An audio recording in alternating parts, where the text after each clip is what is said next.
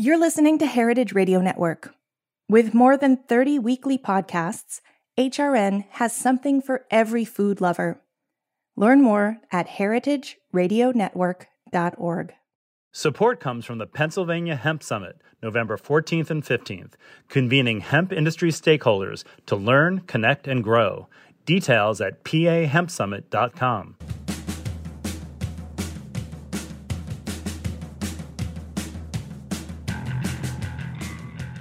Hello, this is Dana Cowan, and you are listening to Speaking Broadly on Heritage Radio Network. I interview extraordinary humans whose lessons in life I want to learn and I want to share with all of you. Today, I have an extraordinary guest, Rose Previte. Rose is an extraordinary restaurateur with two restaurants in DC and about to be so many more. um, Compass Rose and Maydan. If you ever are in DC, you have to book ahead and run to these restaurants. Welcome, Rose. Thank you. That was a lovely introduction. I appreciate it. You grew up in a household with a Sicilian father and a Lebanese mother. And so much of the work that you've done has involved really bringing cultures together. And I'm wondering, in that house when you were growing up, what was it like to have the hearts of the Sicilian and the Lebanese? was it the hearts or the tempers that you mean? I'm not sure. or the food. Passion. Let's call it passion. That encompasses all of it, right? Um, no, it was wonderful. I think there's a lot of personality, a lot of feelings all the time. A lot of that got directed into the food. Truthfully, you know, one of mom's early lessons was if you cook with a bad attitude or a frown on your face, it's not going to taste good. And she was right. To this day, I do I do believe her. Um, she said, "Cook with love in your heart, and it's always going to come out right." It sounds a little cheesy, but she really did. And she's not cheesy, actually. If you meet her, um, she's kind of a tough cookie. Um, so that was about as touchy feely as it got.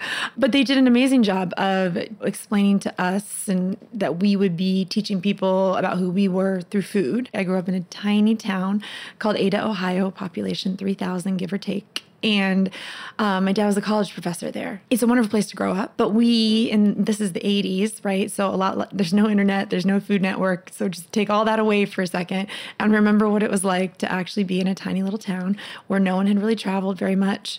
We knew we were different from day one by food, by appearance, by everything, and our way of explaining who we would be, who we were, was um, was through food, and that was from day one. So mom started catering Lebanese food out of our kitchen because you know we, we didn't feel weird enough enough. Just just like make ourselves like a little bit weirder. Um, but that was a lesson early on. Like be proud of it. Like don't hide. Don't be ashamed. We're gonna bring people in the door, sit them at our table, make this food, and eventually they'll like us. it did work. We still felt weird for a really long time. But with all of this international food, you would think that we would also have traveled quite a bit, but we didn't. They were of a generation that was like, you're American, safer here. You know, Lebanon had a war the entire time that I was a kid. So it wasn't like we were traveling back to Lebanon. Um, there was also four of us, and it was really expensive to travel. And, you know, I, I know America gets a bad rep for not having passports and not traveling. And that is true, but it's also very understandable. We have a huge country. One of my British friends said, You have the oceans, you have the mountains, you have all these things. He's like, I don't really blame Americans for not traveling as much as everybody else. And that was kind of eye opening because the minute I got a passport, I couldn't be stopped to this day, you know, but I do understand why maybe for my parents it was a little bit harder. I was curious about the Sicilian Lebanese from the collaboration point of view, right? Like one of the things that you've done in your restaurants, you define regions, you know, rather than borders, and um, you're interested in like multiple approaches to the same thing. Like, was there ever anything where those two cuisines connected? They coexisted with a good, healthy dose of competition. My grandfather, who the Sicilian grandfather, came to live with us actually. So, and he was very old fashioned and really only ate Italian food. So my mom, for him, actually made quite a bit of Italian Sicilian food. So we were doing red sauce on Sundays. And as much as it was a very patriarchal upbringing in many ways. So my grandfather didn't do the dishes or anything like that, but he did like to cook as long as there wasn't too much work around it. So he taught me, so someone was doing the work, but he was instructing, you know, how to do the pig's feet. He taught me what bone marrow was before that was, you know, a trendy, expensive thing in a restaurant. Um, we were throwing it all into red sauce on Sundays. We made homemade pasta together. So no, they competed. They everyone would fight, you know, over Christmas. Like one night was Italian, pieces seven fishes on Christmas Eve. Mom got Lebanese food on Christmas Day. You know, that was kind of how we coexisted. And um, really, Italian food was, you know, people were more familiar with it. The Lebanese food became the catering, you know, and the, the real education because that was something very foreign to people around there. Started doing weddings, graduation parties, stuff like that. So I can make tabbouleh for like 300 at the do- like drop of a hat. Just let me know. I think your actual food experience is so extraordinary because you're a restaurateur. Like you didn't end up in the kitchen, you know, with pots and pans. The child labor was enough. I was like, like I did my years in the kitchen at a, different time. So by now I kind of like running the whole the whole show. Yeah. So you said like the minute you got a passport, you used it. Like where's the first place that you went? Uh, study abroad. Um, like many people, I'm sure. I went to the south of Spain and lived in Granada for six months, and that was it. It was I was terrified. I had never been anywhere by myself. I wasn't allowed anywhere by myself.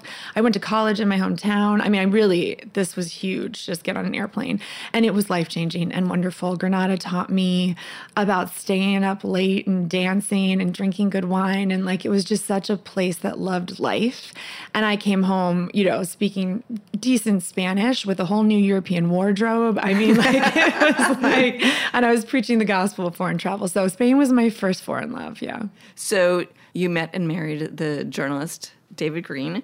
And boy, that really set you off on some travels. Did you know that before you got together or as you were getting together? Yeah, like signing up for this is like signing up for Russia. Oh, Lord, no. Well, not the Russia part. But um, David, I met uh, waiting tables in Washington, D.C. at barely 23 years old. And it was a quick connection. Yeah, we loved a lot of the same things. You know, we liked bars and and chicken wings and all kinds of really basic things, but then we also really loved to jump on an airplane and go anywhere together. He was a White House correspondent at the time. This were the Bush years. That's how long ago this was. And the White House let the reporters that had to work Thanksgiving one year come on the the press charter to Crawford, Texas and spend Thanksgiving with your loved one if they were a reporter that had to cover the president on Thanksgiving. um, Um, and I think I was probably like 24 or something. And it was just, it was a really cool experience. And then the people of Crawford, Texas made Thanksgiving dinner for the press corps. It was really nice, actually. They all left their homes, made turkey. So we had like a whole dinner together. It was a really special experience. And then our, we got engaged in Istanbul and traveled to, you know, Turkey and Sicily together on our first big trip abroad. And we've never stopped. Yeah, led us to Moscow years later and hopefully leads us to some, you know, wonderful foreign destination again. But for now, we're kind of based between LA and DC. And what is that like, you know, being married and being like on the road constantly?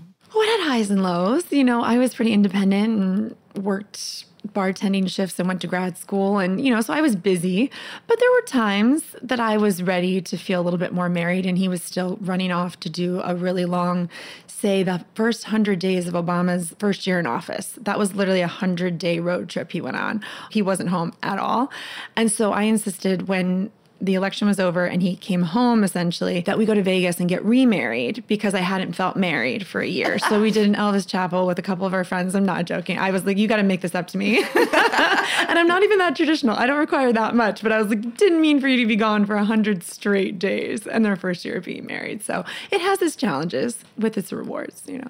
So um, David ended up in Russia.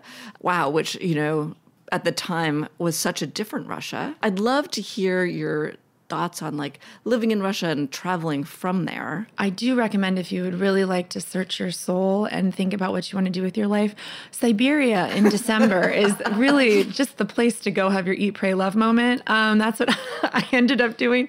So while it was sort of another dream job that he was given, you know, and I followed, I, that's when the unrest sort of started because I'm a worker. Even though he had had these crazy jobs, I had also been working and going to school. And then all of a sudden, I got to Russia and I couldn't get a visa. I couldn't speak a word of the language, so I couldn't bar. I always thought I'd bartend. I'd, I'd do something. I'd fall back on my service industry skills. Doesn't matter. Russia leveled me. They were like, "You can do nothing. You don't matter." and I think that started to hit home. And I'm like, "I'm a housewife at 30. I didn't mean to do that. We don't. We didn't have kids. We don't have kids. You know. So it was just me and him. And I did. I had a moment. I'm not gonna lie. In the kitchen, I'll never forget. In our beautiful, we had a great Moscow apartment but I just was like making dinner every night and asking him what he wanted for dinner and kind of just falling into this really traditional and, and growing up in a very traditional family. I planned to never be that.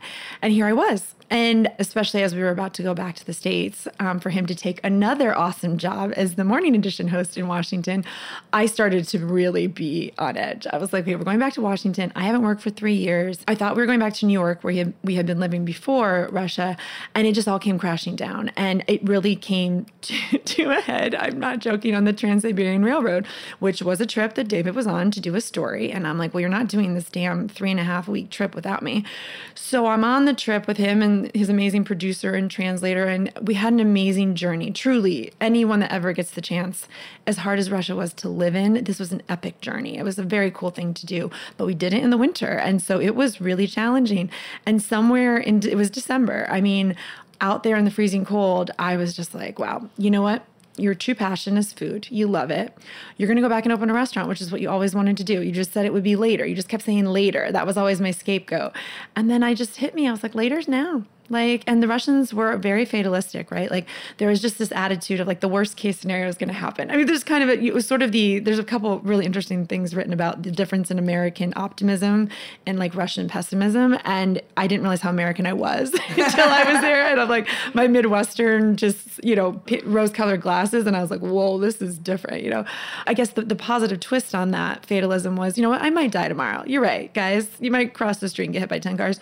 So, what, what am I afraid of? Let's just just go do it. So I did. I got back to the States. I called my old boss at the bar where I met David all those years earlier. And I said, Look, you know how to open businesses. Will you teach me to open a restaurant? and he did. Had did you have notes? Like, did you know like what Compass Rose would be like.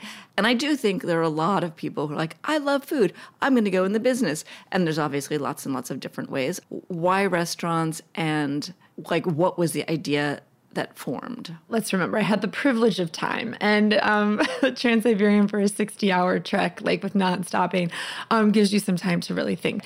You know, all of our travels during that period were really defined by food. All of our memories, while David and I were in random places, sometimes lost, sometimes thinking we were never going to get home, but then we would find some really lovely street stand with someone selling, say, a pizza or a, a baked potato. I mean, it could be anything. And we just stumble across it. We wouldn't be scared anymore. Someone would give us directions and food. And so I started dabbling in well, maybe this, you know, street food really is the, the the the thing that we kept coming back to, but so was Georgian food because that was my huge food discovery. Like I don't know how I gotten that far in life without realizing the Republic of Georgia was a beautiful, hospitable country full of amazing wine and amazing food. I had missed that. And I just was like, wait, America needs to know. And when I came back in, I guess that was 2011, um, 2012, um, even here in New York, I was going all around Brooklyn, like deep into Russian, you know, American Brooklyn, and I could barely find Georgian food back then. And so I really knew that there was there there was a need.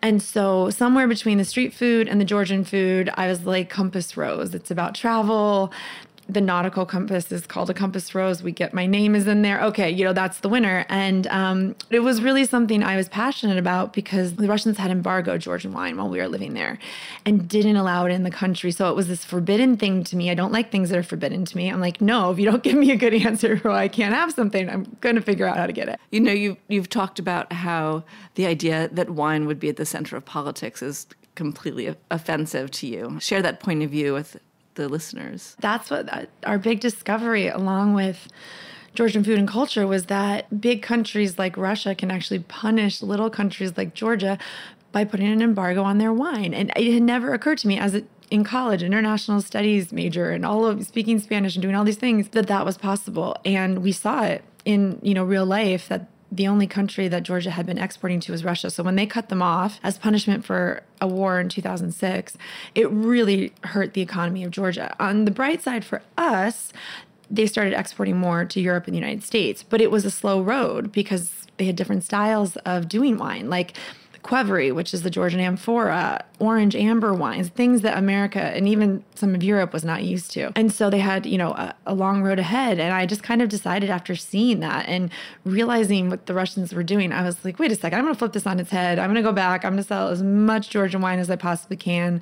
It's my little Putin protest and, you know, see what happens. And since then, obviously, Georgian wine is a lot more available. I worked closely with amazing importers and exporters. And even the Georgian Georgian government has supplied a lot of money and funding to promote Georgian wine around the world. The only country I've ever been to that when I went and got my passport stamped to get in the country, they handed me a bottle of wine. it was the most. Are you joking? Is this a trick? If I take the wine, are you going to arrest me? And they're like, no, no, no. There's a there's a wine festival. You should have our wine. So free wine at immigration. I mean, come on. Well, Compass Rose was just a gigantic, gigantic success. And what did you learn in opening that first restaurant that you've now applied, like multiplied? I think it's a feeling of being good at something. Like it's it's a funny simple thing, right? There's nothing that profound. It was like, "Oh, I think I'm good at this." And it really makes me happy and I feel like myself. Like really like myself. And I think in Russia I had felt like I lost that. But I think I also changed. And so I had to find something new. I was working in public policy. I wanted to change the world. Um, but I think I, with all that time to kind of ponder and search my soul, I realized you actually can change the world with food too. And you just change the world a little bit by getting more comfortable in your skin.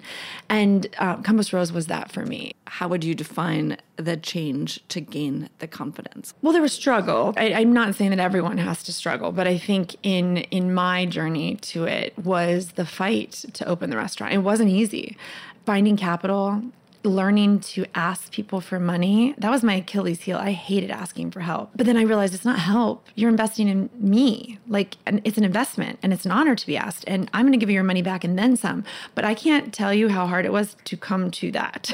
like, it's easy to say, but to actually do was a whole nother, another thing for me. So learning that I was someone and something that people should be invested in, that took work anxiety and stress and talking it out to my poor husband all the time. Like, I don't want to ask your, your dad for money. I don't want to ask my dad for money. I don't want to ask our friends. But it was all friends and family that did fund the first restaurant. And that gave me an enormous amount of confidence once I realized that people believed in me. And then it was fighting for my liquor license. Um, those out there that have gone through this experience in cities like Washington is very difficult. And Compass Rose is in an old row house attached to a residential home. So to say you are going to sell alcohol and play music was a challenge and then some, and arguably reasonable to some extent.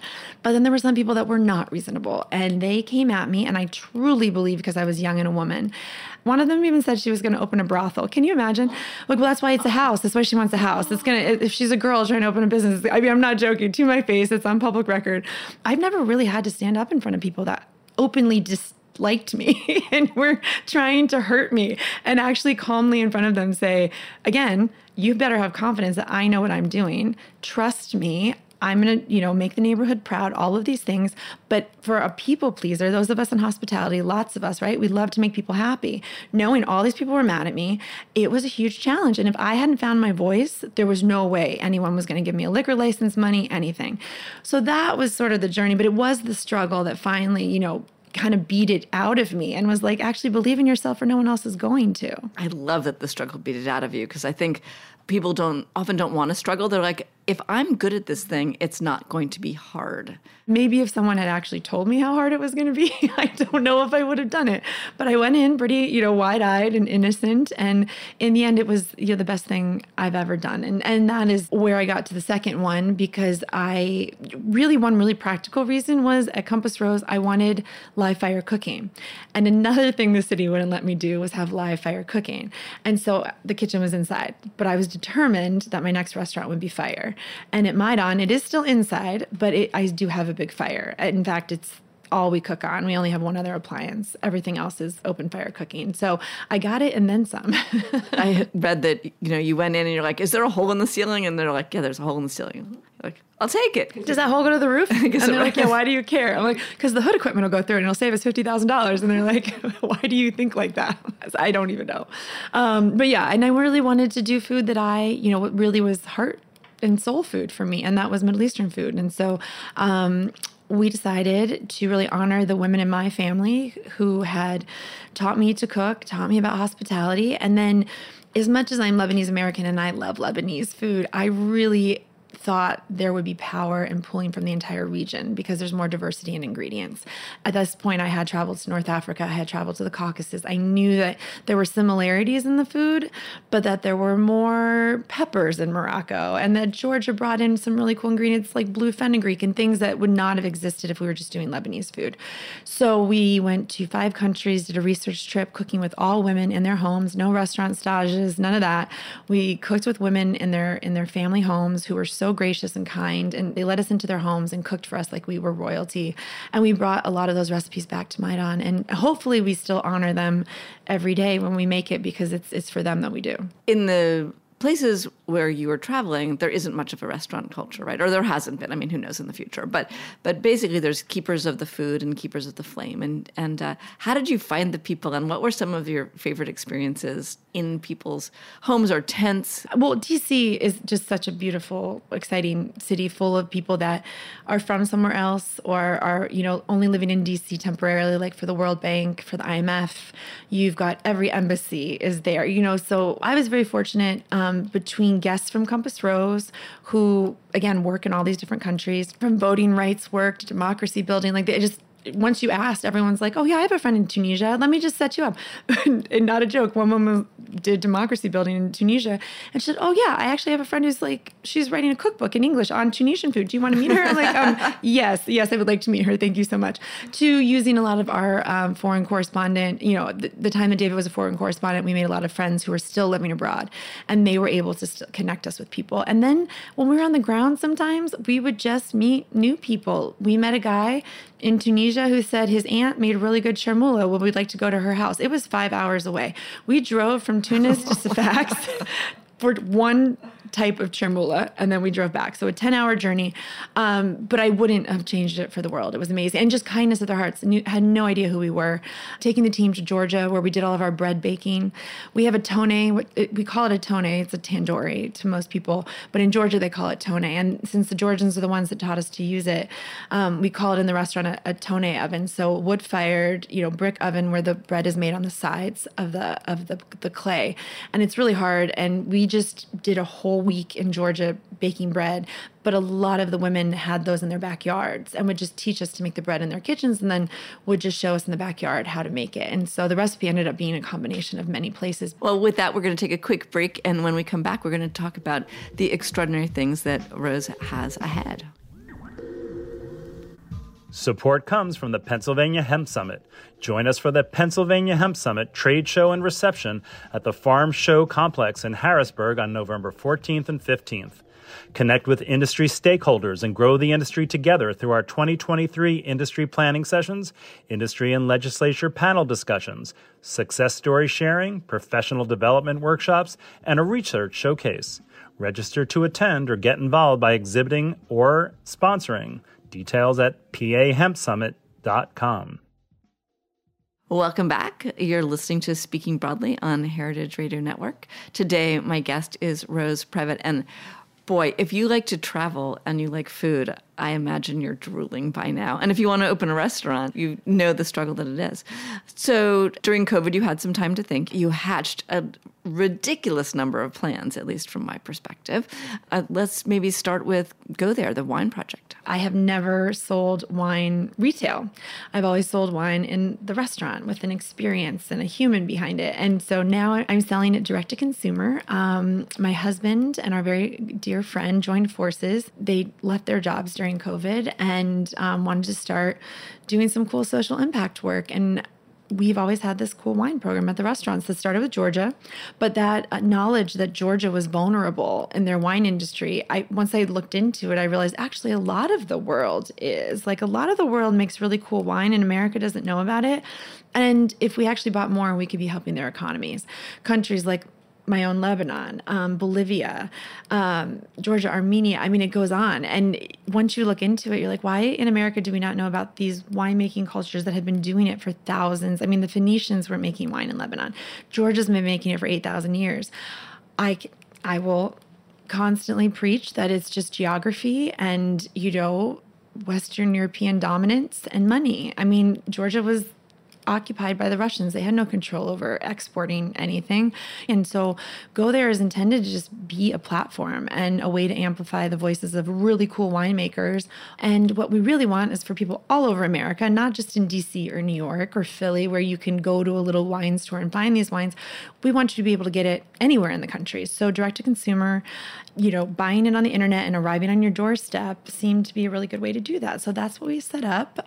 If you go to our website, you're just you're going to meet the the winemaker and hear their story, which will educate you very quickly and be you'll be inspired instantaneously. Of course, it's also a really good way to not feel guilty about drinking some wine too. You're like, I, I did, I did, I did well today. But what we realized working, you know, as far as price point, um, what we realized quickly is there's a lot of these really cool boutique winemakers but the way imports work to your point they have to hit a certain price point and then to get a cheaper price, you have to have more production, right? And that's why the big houses of France and Spain, that's what you see. Um, but once you realize that if you find the right importers, and, and we have, who are also mission driven, you actually realize that you can do it on a small scale and start to make a big difference.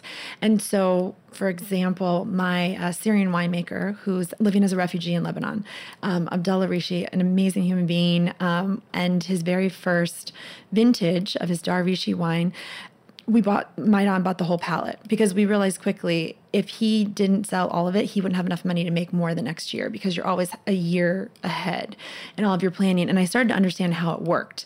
So if people would just commit to investing in smaller winemakers, this it can be done actually. And you don't make a great margin on wine, though. I'm not going to lie. Like, even with all of these th- t- things taken into consideration, the Georgians really deflate the price of their wine for the quality and the work that goes into it because they know the US market is not going to buy wine they don't know for the actual price point.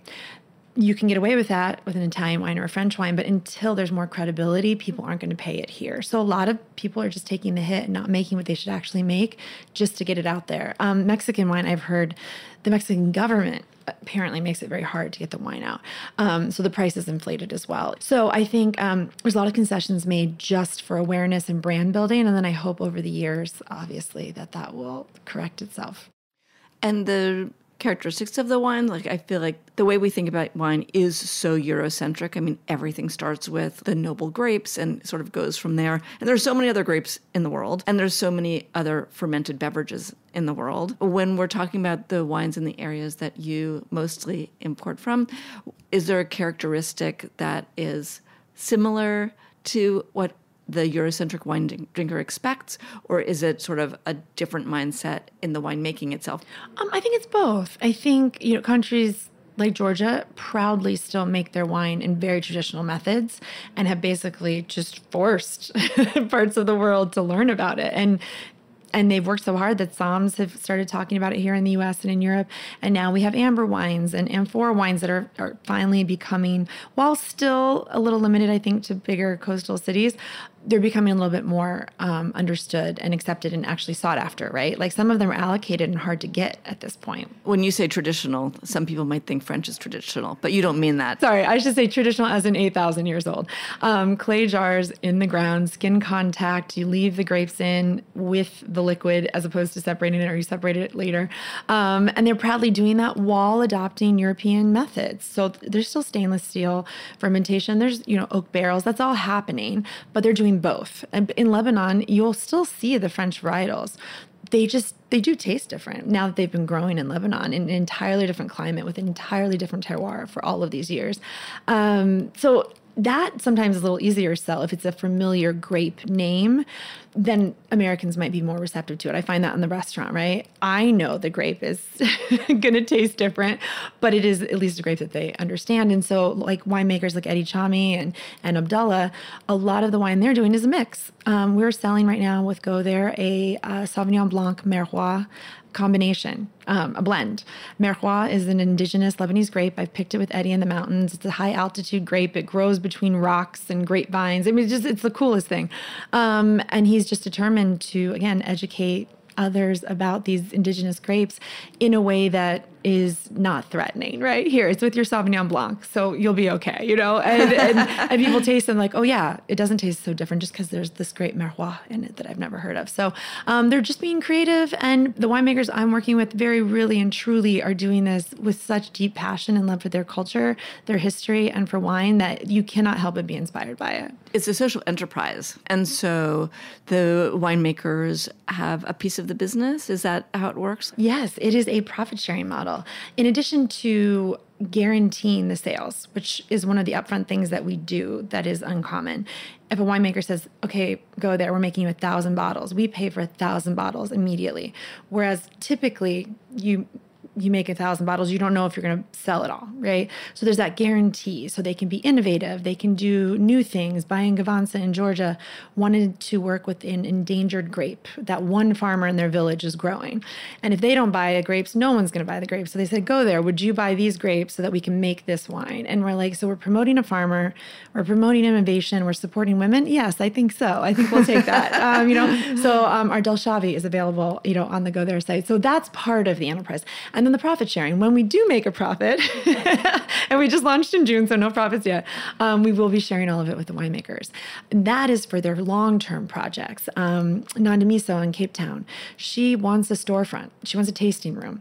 Right now, she can't afford it. What we're hoping is with the shared profits, that will go towards the tasting room. We'll still be buying the wine and she'll still be making the wine every year, but what she really wants is a storefront. So each of the our partners have a long term goal in mind that the profit sharing is going to go toward. I don't know, it kind of makes me weepy because the notion of pre-selling the wine is so important. I mean, really, we can't emphasize that enough. When I was at um, Dig In, now Dig Food Group, we would pay for, you know, sweet potatoes, all the sweet potatoes up front. But that's not the model. I mean, the model is like you pay on uh, 30 days, you pay on 60 days, and that poor farmer who has to spend all the money, do all the harvesting, is really like at such a loss. It's it makes the system so fragile, and particularly when you're saving extinct grapes or you're trying to help someone like follow their dreams, it's so important to be able to help fund them. It isn't. And once you realize that, you can start to help. But it isn't even something we understood until we dug in, until I was approached about buying a pallet of wine. And I think, you know, Go There is intended to purchase more than even the restaurants can buy in the hopes of, again, educating the rest of the country. So we hope it works. Well, let's support it. Let's give people somewhere between three and five wines that they could buy. Like, is there a starter pack of Go There wines that we're like, you're going to leave and you're like, oh, yeah, now we're going to have a starter pack of wines. But I mean, I'd love to know what that is. Well, they're all very approachable. So everything we did this year is introductory, truly. So, for example, amber wine. I like to call it amber, not orange, though a lot of people know it as orange wine. Georgians have made it very popular. Um, I don't call it orange because in the restaurant, even after extensive training, every so often I have heard a server say, orange wine is wine infused with oranges. No. And then I almost died, like right there. And so I just forbid the word. I was like, no, when you're talking about this wine, it has to be amber. The Georgians agree. They're like, because immediately you hear orange and you have citrus notes in your mind and stuff. And there isn't any citrus notes in the wine. So you don't want to, you don't want to sully that, right? So um, we have what we call gateway amber. They can be very funky. They can be very intense. You want to eat food with them. Who's the producer? Baia and Gvantsa. They're the only winemakers we have from Georgia right now. This is the Krakhuna. Krakhuna means crispy in Georgian, so it's like a crisp. It, it's almost like a hearty white, um, but it is an amber. But we did that so you wouldn't have to be afraid. So try it. Don't be afraid. We have uh, Pinotage from South Africa, from um, Nondumiso. Again, a grape that's not completely foreign to Americans. Um, it's delicious. It just landed in the country a couple weeks ago, so that'll hit the website in a couple weeks. You can pre-order it. Eddie and Abdullah did a pet nat for us. Pet nat is also obviously a little bit trendy, but now I think a lot more people are familiar familiar with it. And their name is like if someone's going to find it on the site, not it's not Abdullah. Oh Eddie. no! Well, the names of the wines. Sorry, we have the grapes, but the quote the quote on the front of the bottle. We don't actually have like a specific name for it because we wanted the winemaker's words to be the reason that you get it. So if you go on the site, please read their quotes. That's the label on the bottle, and that kind of explains to you what the story is behind it. Otherwise, you can look in the back and, and get the grape names, but we don't have names for them otherwise because it's really about the stories. But the wineries have names. Oh, the wineries have names. Mersel Winery. Nondumiso is Seskafile is her label in South Africa. Baia and Gvantsa, it's Baia's wine. That is the name of the winery. oh, that's good to know. And um, let's talk about Kirby Club. The one that's stressing me out the most because it's going to open next month. Woohoo! uh, Fairfax, Virginia, if you're in the area, the Mosaic District is um, the development where we're opening. This is new for us. This is Virginia. This is not DC, but it is a quick car ride away. Um, there's a really cool, diverse community out there um, and no Lebanese style restaurant in the neighborhood. So we're kind of doing a more casual version of Maydan. Um, no fire, unfortunately, but lots of hummus, lots of Lebanon, lots of our um, our traditional dishes. But the focus is kebabs. We like to believe that the kebab is a unifying force. Everyone loves them. Um, we have tons of dipping sauces and all kinds of cool stuff. And we did a cool trip to southern Turkey um, last May to to really go to the heart of the kebab, which we believe is southern Turkey, and and learn some lessons there. And um, the second we are doing a second Kirby Club in Clarendon, Virginia, which is in Arlington, which is a little closer to DC, and that should open the spring of next year. And the name Kirby Club has such a great origin. Oh, it is. Yeah, it does mean a lot to me and my family. It is the Lebanese American Social Club that my grandparents founded um, with their friends in Akron, Ohio, in like the 1930s. It was a very long time ago. But it was intended to keep the people from our village, and please forgive my Arabic, but the village in Lebanon in the Bekaa Valley is called Kherbet Qanafar.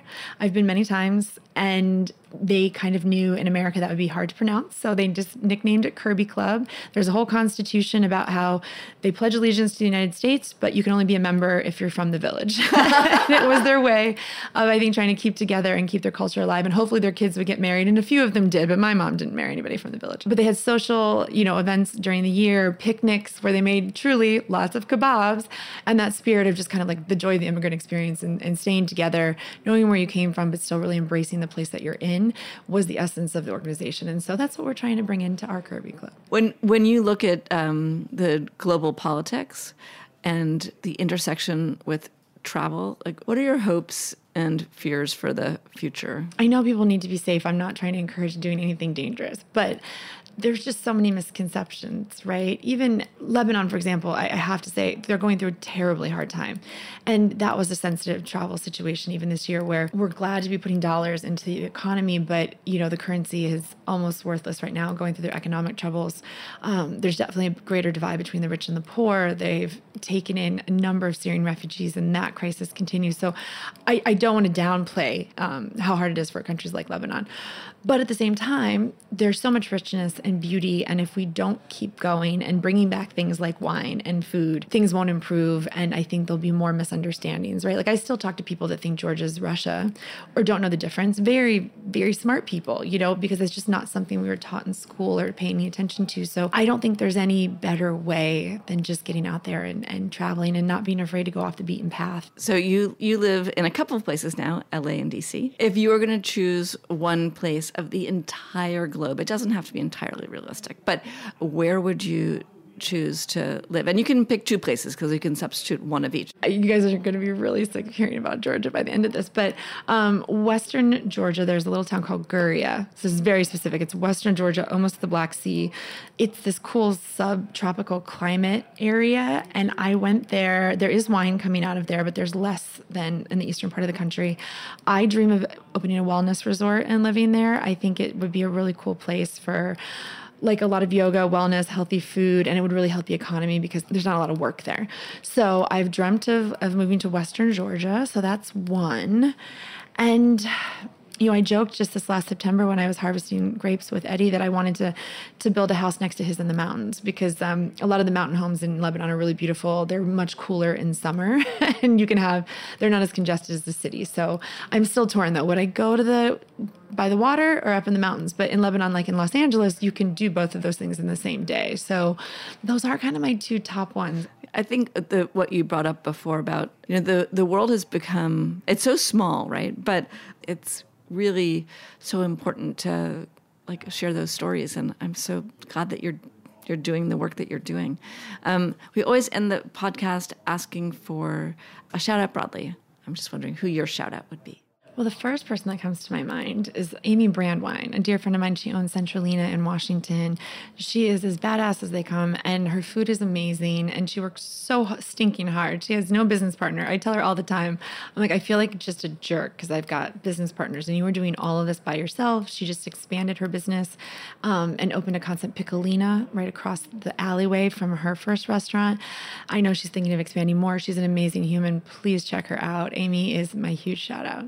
Awesome. Well, thank you so much for coming and joining me. We're actually at Heritage, like in the bunker, which makes me so happy to be back. Thank you all for listening and um, have a great week.